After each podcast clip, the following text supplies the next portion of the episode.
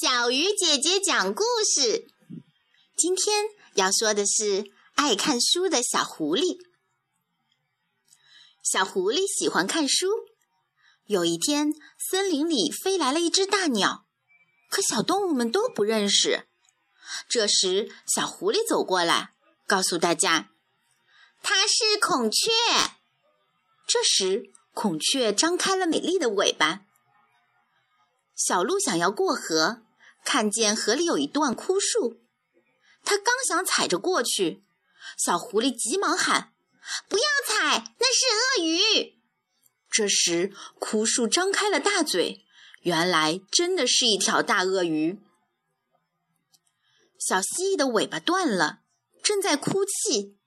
小狐狸看见了，说：“别难过，你会长出新尾巴的。”过了不久，小蜥蜴真的长出一条新尾巴。小动物们非常惊奇，这个小狐狸它怎么什么都懂呢？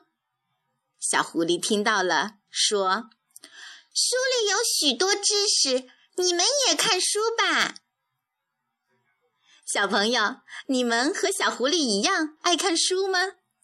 今天这个故事告诉我们要多读书，才能学到更多的知识，掌握更多的本领哦。小鱼姐姐讲故事，我们明天继续哦。